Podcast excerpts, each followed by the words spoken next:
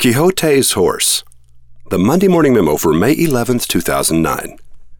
A year before the birth of Barack Obama, John Steinbeck bought a pickup truck, named it Rocinante, and went looking for America.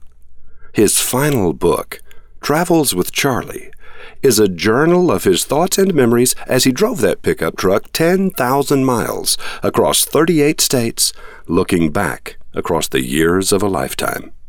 Steinbeck remembers an incident that happened during the 1940s. I lived then in a small brick house in Manhattan, and being for the moment solvent, employed a Negro. Across the street and on the corner there was a bar and a restaurant. One winter dusk, when the sidewalks were iced, I stood in my window looking out and saw a tipsy woman coming out of the bar, slip on the ice and fall flat. She tried to struggle up, but slipped and fell again and lay there screaming maudlinly. At that moment, the Negro who worked for me came around the corner, saw the woman, and instantly crossed the street, keeping as far from her as possible. When he came in, I said, I saw you duck. Why didn't you give that woman a hand? Well, sir, she's drunk, and I'm Negro.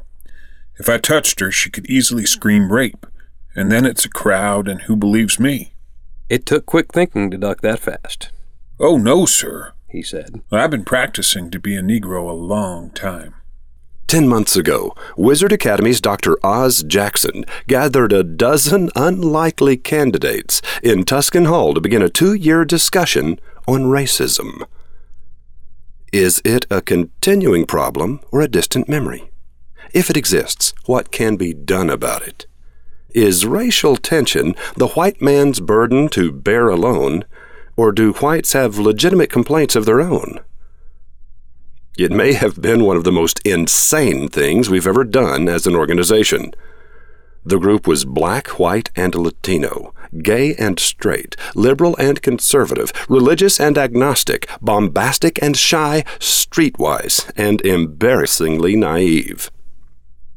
There were moments during those three days when I was tempted to stick the key in the ignition of my own Rocinante and drive quickly and quietly away. Whose idiotic idea was this, anyway? Miraculously, and with no help or encouragement from me, I must confess, the group stayed in touch with each other and worked through dozens of technical and budgetary problems to launch a blog, InsideFromTheInside.com. I'm extremely proud of these alumni. You should take a look at what they're doing. InsideFromTheInside.com. Roy H. Williams.